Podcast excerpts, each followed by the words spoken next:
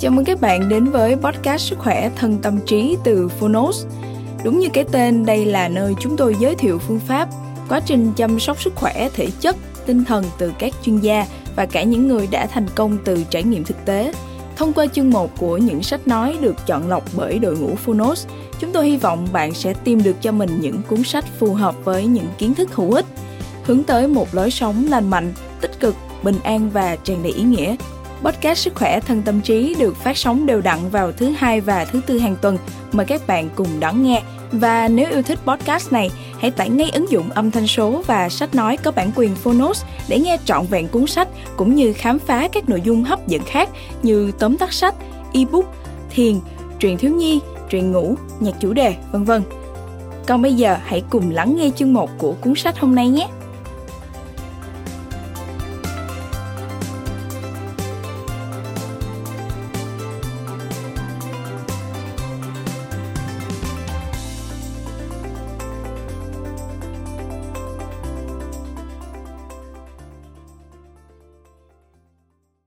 Bạn đang nghe từ Phonos.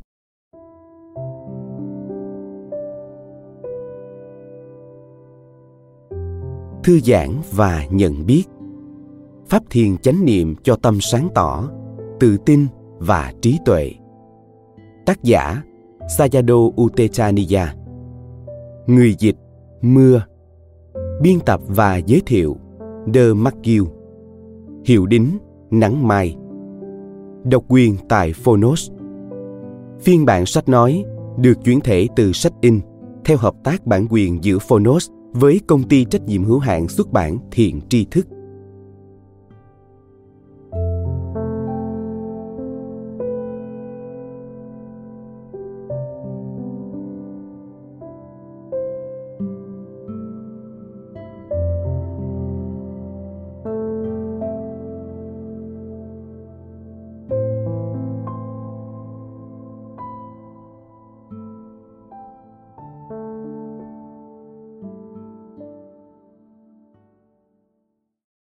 Hãy thư giãn. Đừng thực hành quá nghiêm túc, mà với tâm bình thản và trân trọng. Sajado utechaniya. Lời giới thiệu. Từ lúc ta thức dậy đến khi ta chìm vào giấc ngủ. Đơ mắt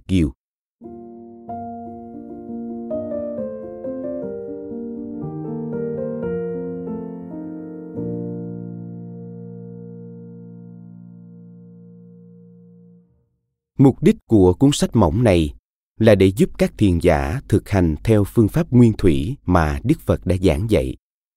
Một tiến trình khảo nghiệm bản chất của thực tại, không chỉ trong những thời thiền tọa hàng ngày mà còn trong mọi khoảnh khắc của đời sống thường nhật.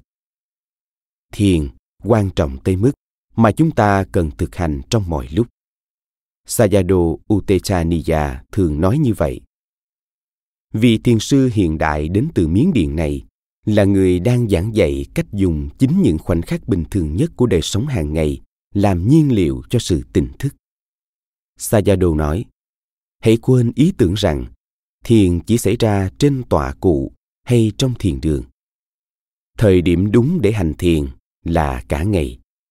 Từ lúc bạn thức dậy cho đến khi bạn chìm vào giấc ngủ. Tại sao ta nên làm thế? Chủ yếu là vì những lý do hiển nhiên để giữ cho tâm được định tĩnh và an ổn, để đánh thức một trái tim hoan hỷ và để phát triển trí tuệ đủ sâu nhằm triệt tiêu những căng thẳng tinh thần và khổ đau tận gốc rễ.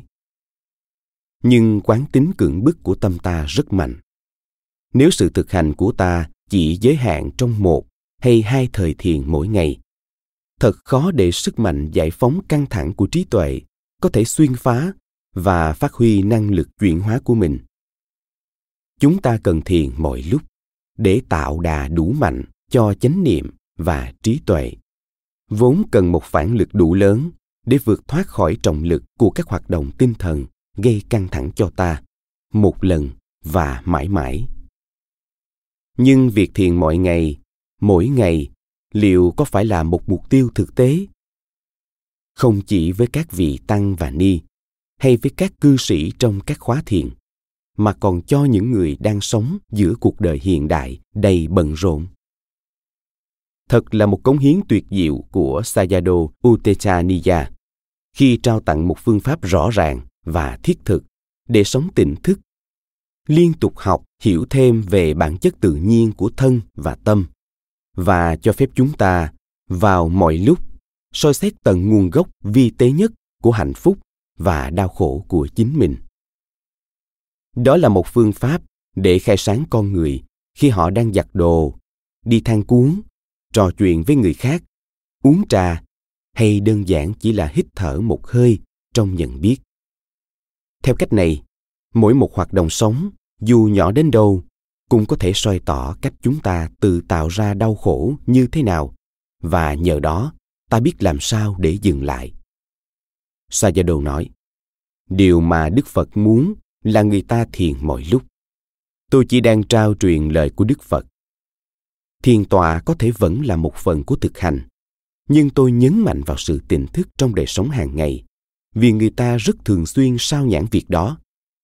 Pháp hành này rất hữu ích và giá trị, nhất là khi chúng ta không có nhiều thời gian để ngồi thiền. Trong hơn hai thập kỷ qua ngày càng nhiều người làm theo sự khích lệ của Sayado, đã mang thiền đi xa hơn tấm tòa cụ và đưa thiền vào đời sống hàng ngày. Câu chuyện cá nhân của ngài tự thân đã là một minh chứng cho khả năng chữa lành của pháp. Sayado utechaniya lớn lên ở yangon, cố đô của miến điện, là con của một thương gia thành công trong ngành may mặc. Với cá tính tự do và ít nhiều nổi loạn ngài lạc lõng trong một gia đình lớn toàn những người có nhiều thành tựu lên lớp 8, ngài đã bị tụt lại đằng sau trong học tập và thường giao du với những thành phần phức tạp. Vào cuối thời niên thiếu, ngài và bạn bè thường xuyên trốn học và chơi một loại thuốc viện dùng để chữa ho phổ biến tên là comethazine. Rồi ngài đâm nghiện thứ thuốc ấy. Điểm sáng trong giai đoạn này là mối quan hệ gần gũi của ngài với một vị cao tăng được kính trọng ở Miến Điện, Squiomin Sayado, Người ngài từng gặp khi còn bé trong những chuyến viếng thăm tu viện cùng gia đình. Trong những chuyến viếng thăm ấy, cậu bé Tezania đã dần dần coi Squiomin Sayado như một người cha và là một người hướng dẫn đáng tin cậy. Vì thế, xuyên suốt những tháng năm niên thiếu khó khăn của mình, Ute Zaniya đã có thể đến thăm tu viện, dành trọn những mùa hè lưu lại đó để hành thiền và hấp thụ trí tuệ cổ xưa của Đức Phật thông qua vị thầy kính yêu của Ngài. Tuy vậy, cứ mỗi lần quay về nhà là ngựa lại quen đường cũ và cậu lại đâm đầu vào rắc rối. Một thời gian ở đại học, cậu đã tương đối ổn định. Nhưng rồi khủng hoảng xảy ra trong những năm đầu tuổi 20 khi người anh cả của cậu mất. Và U bị buộc phải ngưng học để quay về làm việc toàn thời gian ở cửa hàng của gia đình trong khu chợ sầm uất ở trung tâm Yangon. Trong khi đời sống trưởng thành bủa vây lấy cậu, ba đợt sống trầm cảm ập tới, đợt sau dữ dội hơn đợt trước. Đợt sống đầu tiên tự rút đi. Đợt thứ hai, cậu đã vượt qua bằng nỗ lực của một ý chí được đốt cháy bằng giận dữ. Tuy nhiên, đợt trầm cảm thứ ba bắt đầu vào khoảng tuổi 26, mạnh đến nỗi làm cậu tê liệt. Chỉ cần ở bên cạnh người khác, dù ở nhà hay ở chợ, đều làm cậu tràn ngập cảm giác buồn chồn và căng thẳng. Cậu muốn trốn đến tu viện, nhưng điều đó bây giờ là không thể, vì những bổn phận của cậu đối với gia đình và công việc buôn bán. Trong tuyệt vọng và vì quá cần, cuối cùng cậu đã phải viện đến việc mang thiền vào trong mỗi khoảnh khắc của đời sống hàng ngày, cả ở nhà lẫn chỗ làm. Theo cách này, cậu đã dần dần tự huấn luyện mình giữ tỉnh giác trong mọi hoàn cảnh. Dù trong lúc dùng bữa với gia đình, trò chuyện với khách hàng, đang đi dạo, tắm, tham gia các buổi lễ hay bất kỳ sinh hoạt trong ngày nào. Nếu không có sự nhận biết liên tục này, cậu nhận ra sự bồn chồn và khổ tâm sẽ sớm quay trở lại. Chính sự nhận biết liên tục này, Sayado đã phát hiện ra. Khi kết hợp với niềm hứng thú thăm dò và khám phá những gốc rễ của khổ đau đã làm tan biến cơn trầm cảm của ngài giải phóng trí tuệ tự nhiên và năng lực chữa lành của tâm. Ngài nói khi chánh niệm trở nên thường thực trí tuệ sẽ xuất hiện nhanh hơn để làm việc của mình. Sự hay biết nhẹ nhàng rốt cuộc sẽ tạo được đà để trở thành tự nhiên và liên tục. Bạn thực sự cảm thấy mình tỉnh giác khi đang làm tất cả mọi điều. Bạn thực sự sống trong trạng thái nhận biết này. Đó là lúc tôi hiểu ra bản chất của thiền và bắt đầu tin rằng việc chứng ngộ trong đời sống hàng ngày là có thể. Tại những khóa thiền mà ngài hướng dẫn trên khắp thế giới, sayado giảm thiểu thời lượng quy định cho thiền tọa hay thiền hành để tạo ra những điều kiện thực hành nhận biết liên tục, giống hơn với cách mà mọi người sẽ thực hành ở nhà. 31 bài hướng dẫn thiền hành hàng ngày trong sách này, dựa trên các bài hướng dẫn mà Sayado dùng để bắt đầu một ngày mới trong các khóa thiền. Mục tiêu của các khóa thiền là làm thấm sâu các thói quen lành mạnh của việc nhận biết và thẩm sát liên tục để mọi người có thể mang chúng về nhà một cách tự nhiên sau khi khóa thiền kết thúc. Chính trong việc áp dụng quá trình này vào từng hoàn cảnh riêng biệt của từng đời sống cá nhân mà sự tiến bộ thực sự xảy ra. sayado nói, trong quá trình tỉnh giác và nhận biết về bản thân mình, ta hiểu thêm về bản chất của thân và tâm. Khi ta thực sự thấu hiểu một điều gì, nó tựa như một sự trực ngộ. Tâm đột ngột hiểu ra và rồi được giải phóng khỏi thứ đang đè nặng lên nó. Đó chính là mục tiêu tối thượng. Nhận thức đánh thức hiểu biết và hiểu biết mang đến bình an. Khi bạn đi qua 31 ngày thực hành thiền theo hướng dẫn nằm ở phần chính của sách này, hãy ghi nhớ lời khuyên này của Sayado. Mục đích của pháp hành là phát triển trí tuệ thông qua kinh nghiệm trực tiếp. Điều được chỉ ra ở đây là sự khác nhau giữa hiểu biết thông qua khái niệm và hiểu biết thông qua kinh nghiệm. Thiền, về căn bản, là loại hiểu biết thứ hai. Nhưng những khái niệm như những điều mà các bạn đang tiếp nhận ở đây có thể là những điểm chỉ đường hiệu quả cho kinh nghiệm trực tiếp điều bạn cần tránh chính là nhầm lẫn giữa khái niệm và thực tại chẳng hạn hãy thử đặt chữ ngọt trong mối tương quan với kinh nghiệm về vị ngọt để việc thực hành được hiệu quả bạn cần phân biệt rõ ràng giữa ngọt như một khái niệm so với kinh nghiệm về vị ngọt một cách đơn thuần và trực tiếp. Là một khái niệm, chữ ngọt thường chỉ gợi nhắc thêm nhiều ý niệm khác về vị ngọt, bao gồm cả những ký ức của bạn về sự ngọt ngào. Nếu không cẩn thận, lần tiếp theo bạn cắn vào một trái táo và gọi nó là ngọt. Vị ngọt đó không phải từ kinh nghiệm nếm táo, mà chỉ là những hồi tưởng của bạn về sự ngọt mà thôi. Điều này xảy ra thường xuyên hơn là bạn nghĩ trong mọi loại trải nghiệm. Nó có nghĩa rằng thật dễ vụt mất phần lớn cuộc sống của ta, vì ta không bao giờ thực sự trải nghiệm nó. Thay vào đó, ta đang trong một cuốn phim tâm trí, trải qua các cảm giác, nhưng chỉ là những phản ứng nổi lên do suy nghĩ mà không phải là từ chính đời sống. Rốt cuộc trải nghiệm vị ngọt đích thực là gì ngay lúc này? Nó thực sự là gì? Thực tại của nó là gì? Chỉ một lần nếm, thực sự có thể mở ra tri kiến vào trong bản chất của thực tại. Vậy khi bạn đọc hoặc nghe từng bài dẫn thiền hàng ngày của sayado, hãy đọc chúng không phải để lấy thêm khái niệm, mà là để trải nghiệm những mùi vị nguyên chất mà các khái niệm này đang trỏ tới. Những vị ấy là đồ thật. Hãy đi sâu vào trong từng vị với sự nhận biết sáng suốt để khám phá thực tại của nó. Những khái niệm ban đầu đã dẫn đường cho bạn sẽ biến mất khi bạn đối diện với sự bí ẩn của thực tại, khi chúng được trực nhận thông qua mùi vị đích thực của chúng. Mùi vị đó là gì? Sayadaw utechaniya nói, bạn sẽ ngạc nhiên, bạn sẽ sửng sốt.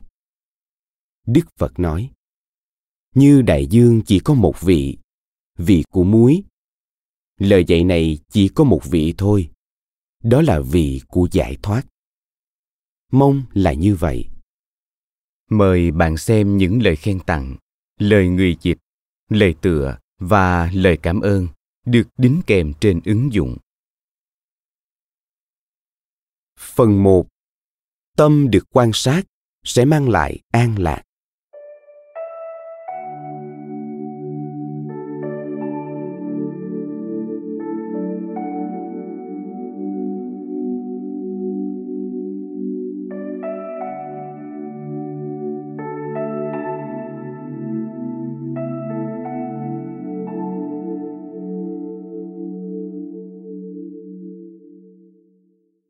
Chương 1 Con đường của trí tuệ.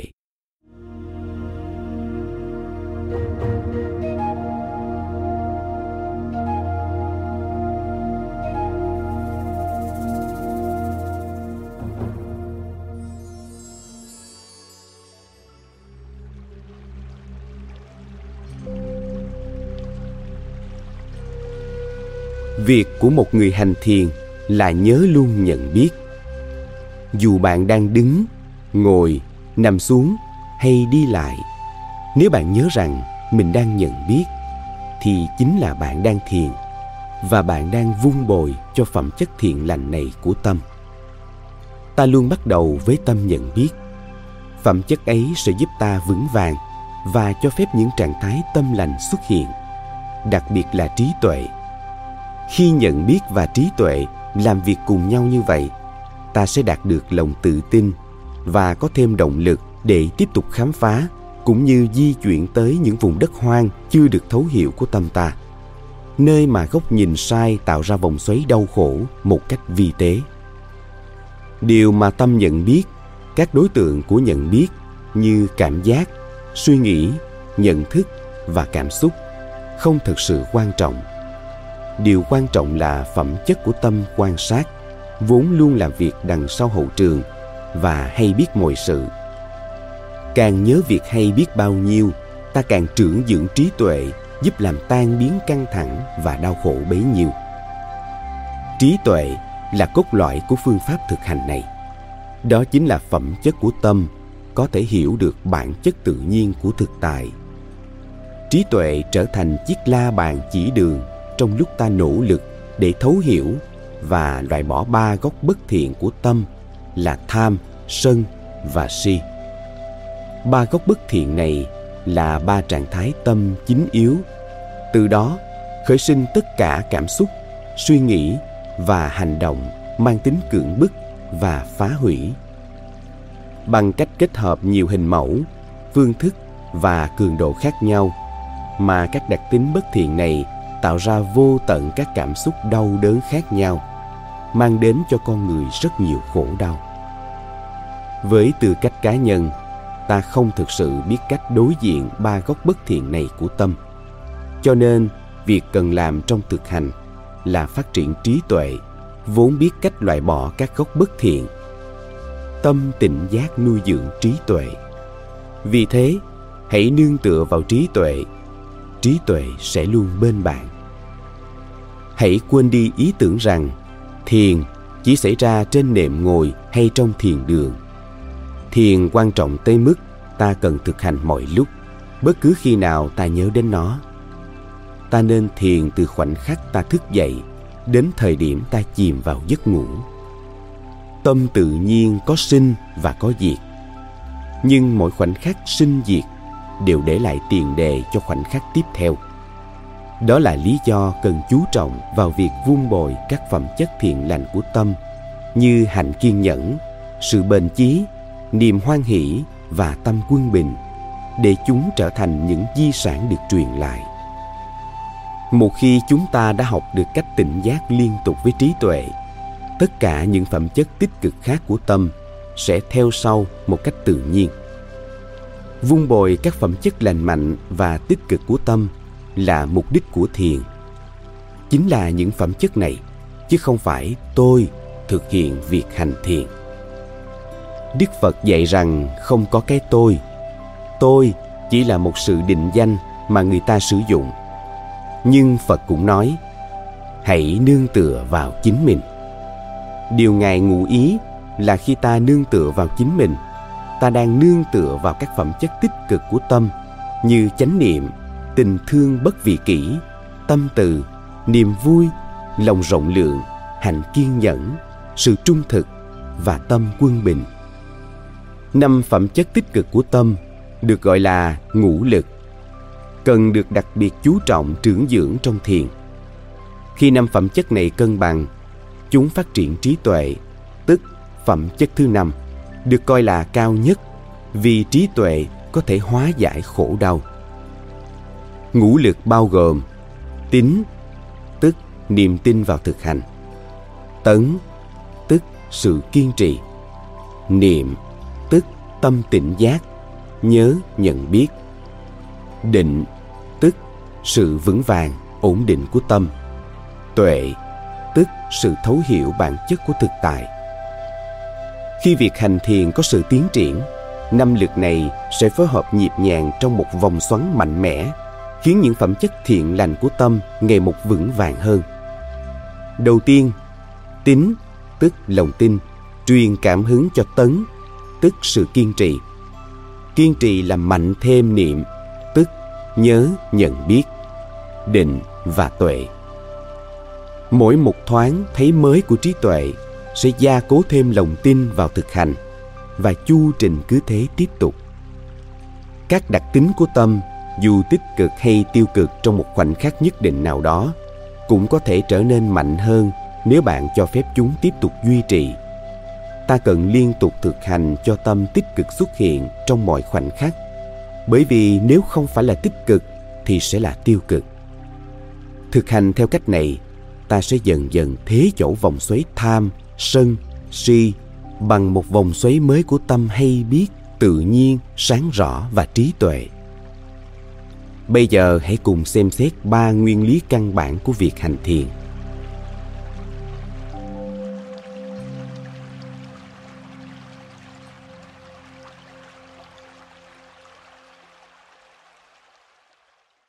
Nguyên tắc một, Nỗ lực đúng.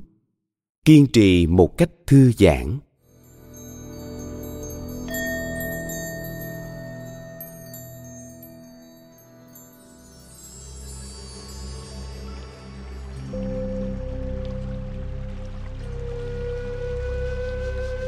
Ta không cần dùng quá nhiều nỗ lực hay quá nhiều năng lượng để giữ tâm nhận biết. Mỗi ngày thức dậy, ta mở mắt và sự thấy đã có ở đó rồi. Nhưng ta chủ tâm nhận biết điều đó thường xuyên đến mức nào? Khi ta nhận biết, đó chính là tỉnh giác. Đó chính là sự nhận ra trải nghiệm của ta ở khoảnh khắc hiện tại. Chỉ vậy thôi. Nhận biết đơn giản không hề gây mệt mỏi. Bạn có cần phải tập trung hay chú tâm để biết mình đang nhìn không? Không. Ngay khi bạn nhận biết một điều bất kỳ trong bản thể bạn, đó là lúc bạn có sự tỉnh giác. Bất kỳ điều gì bạn biết cũng đều tốt cả. Nó có thể là sự tri nhận của bất kỳ giác quan nào. Nhìn, nghe, nếm, chạm, ngửi hay suy nghĩ trong lời dạy của đức phật. Suy nghĩ được coi là giác quan thứ sáu. Mỗi khi có một cảm giác được tiếp nhận, một giác quan, tức một cánh cửa cảm giác, mắt, tai, mũi, lưỡi, thân, tâm, tiếp xúc với một đối tượng, cảnh tượng, âm thanh, mùi, vị, xúc chạm, suy nghĩ. Mỗi sự tiếp xúc ở mỗi giác quan khởi sinh một khoảnh khắc của ý thức. Khi đó, đối tượng được nhận biết. Nỗ lực dành cho việc duy trì nhận biết không đòi hỏi quá nhiều năng lượng. Không khó để nhận biết, chỉ khó để nhận biết liên tục.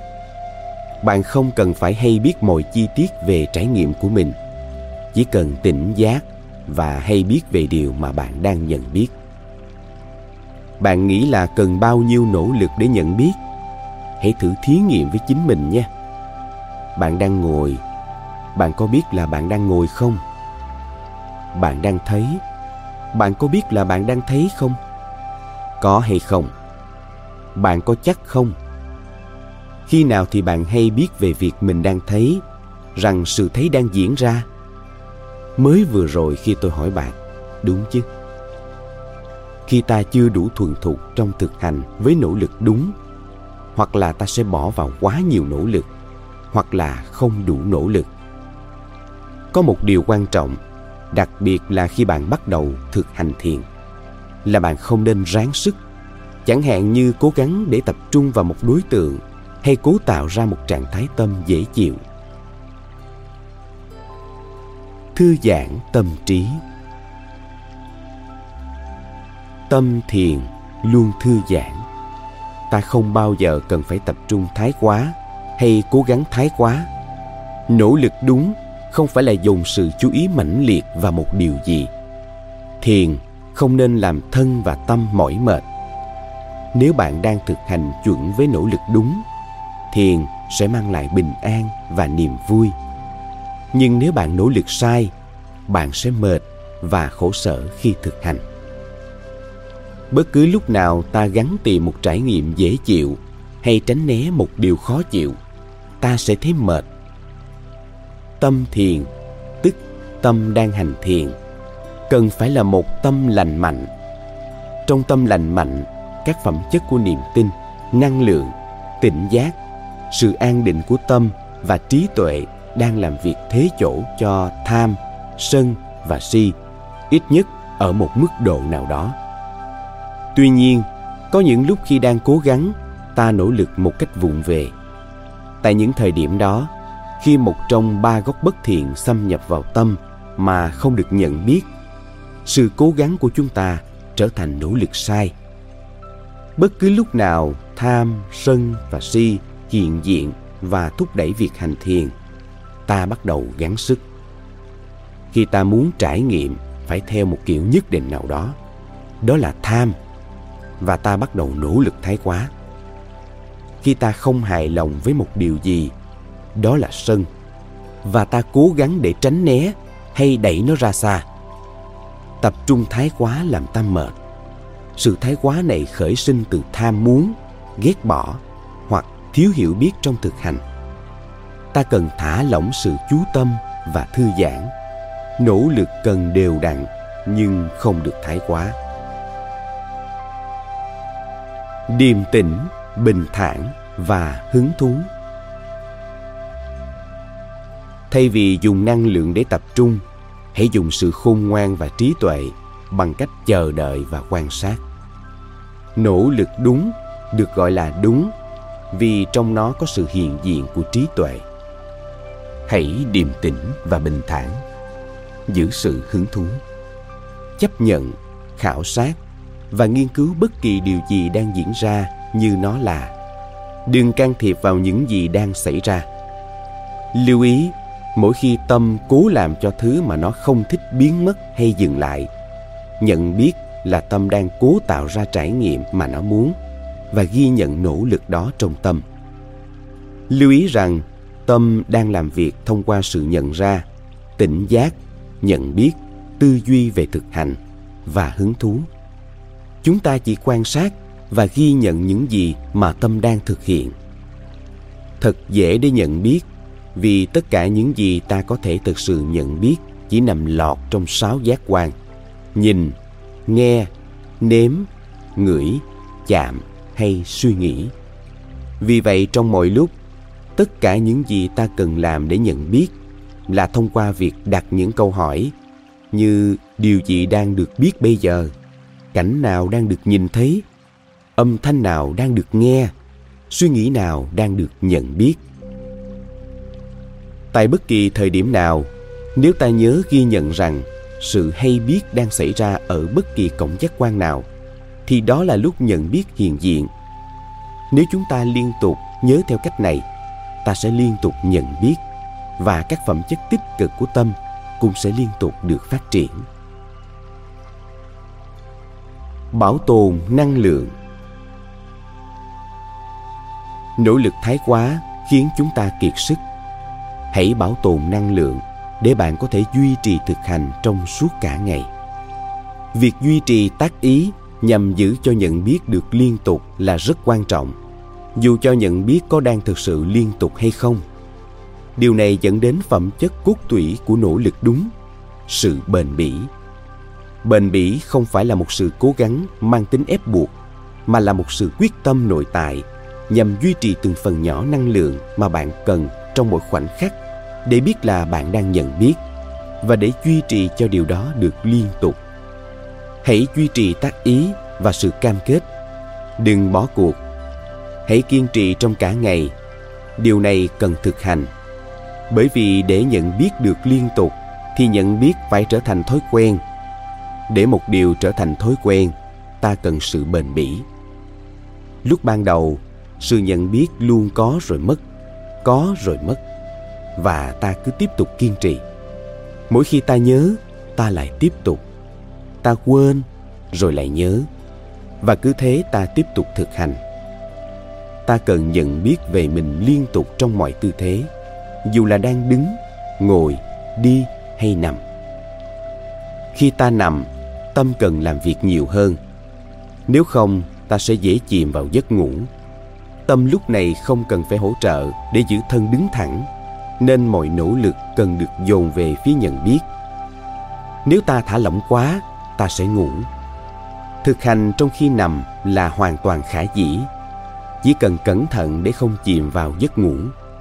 Kiểm tra liên tục để ghi nhận mức năng lượng mà bạn đang dùng và để chắc là bạn đang thực hành với nỗ lực đúng. Quan sát trong mọi tình huống. Việc hành thiền đúng cách có thể xảy ra vào mọi thời điểm trong ngày khi ta một mình và không bị bận tâm. Chẳng hạn như khi ta đang trong phòng tắm. Sau một thời gian thực hành, ta cũng sẽ có thể hành thiền khi trò chuyện hoặc tương tác với người khác. Việc quan sát và thẩm sát thân và tâm trong mọi hoàn cảnh là hoàn toàn khả dĩ. Ta cần dùng mọi khoảnh khắc của đời sống theo cách này càng nhiều càng tốt. Nếu có thể thì trong mọi lúc. Nếu ta quyết tâm làm đi làm lại điều này, thì thậm chí chỉ trong một ngày, ta cũng có thể có được nhiều phút thiền đúng cách. Nếu bạn có thể dành một khoảng thời gian trong ngày để ngồi thiền thì rất tốt. Hãy làm điều đó. Nhưng đừng bỏ qua những khoảnh khắc nhỏ khác của việc hành thiền đúng cách. Mỗi phút thực hành, ta đều tích lũy thêm sức mạnh của chánh niệm. Thường xuyên rà soát các gốc thiện và bất thiện. Khi tâm nhận biết các đối tượng, cũng là lúc cảm giác yêu thích hoặc ghét bỏ chúng tự động khởi sinh.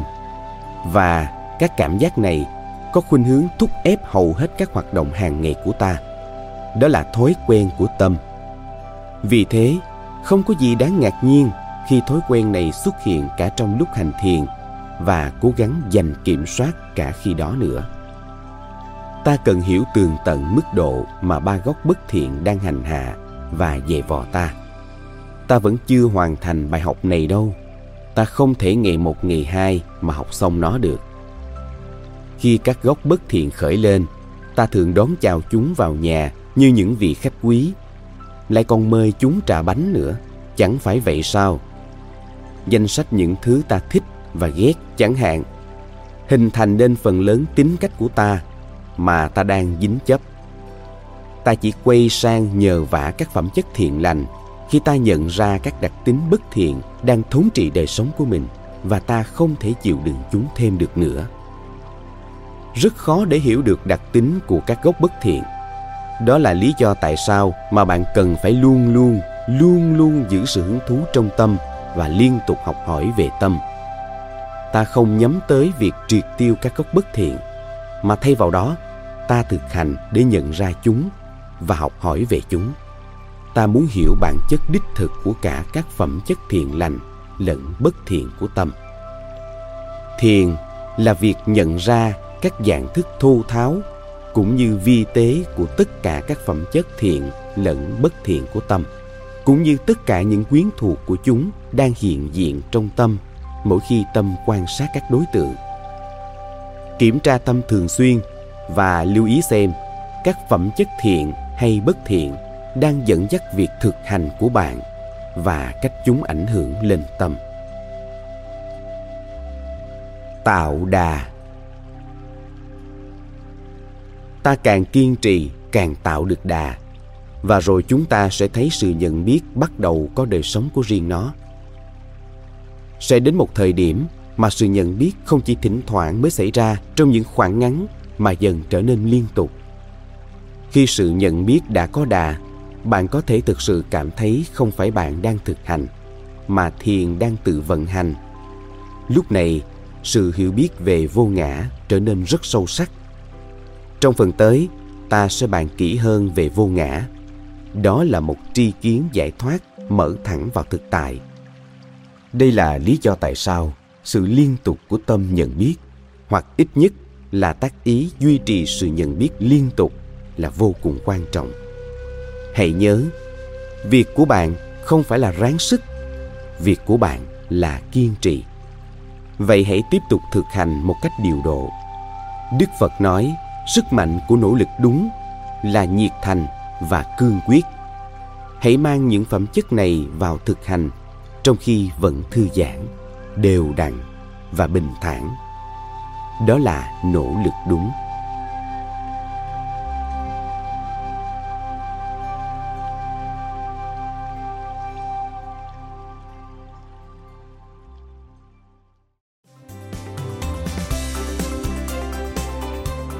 Cảm ơn bạn đã lắng nghe podcast Sức khỏe thân tâm trí. Podcast này được sản xuất bởi Phonos, ứng dụng âm thanh số và sách nói có bản quyền dành cho người Việt. Hẹn gặp lại ở những tập tiếp theo.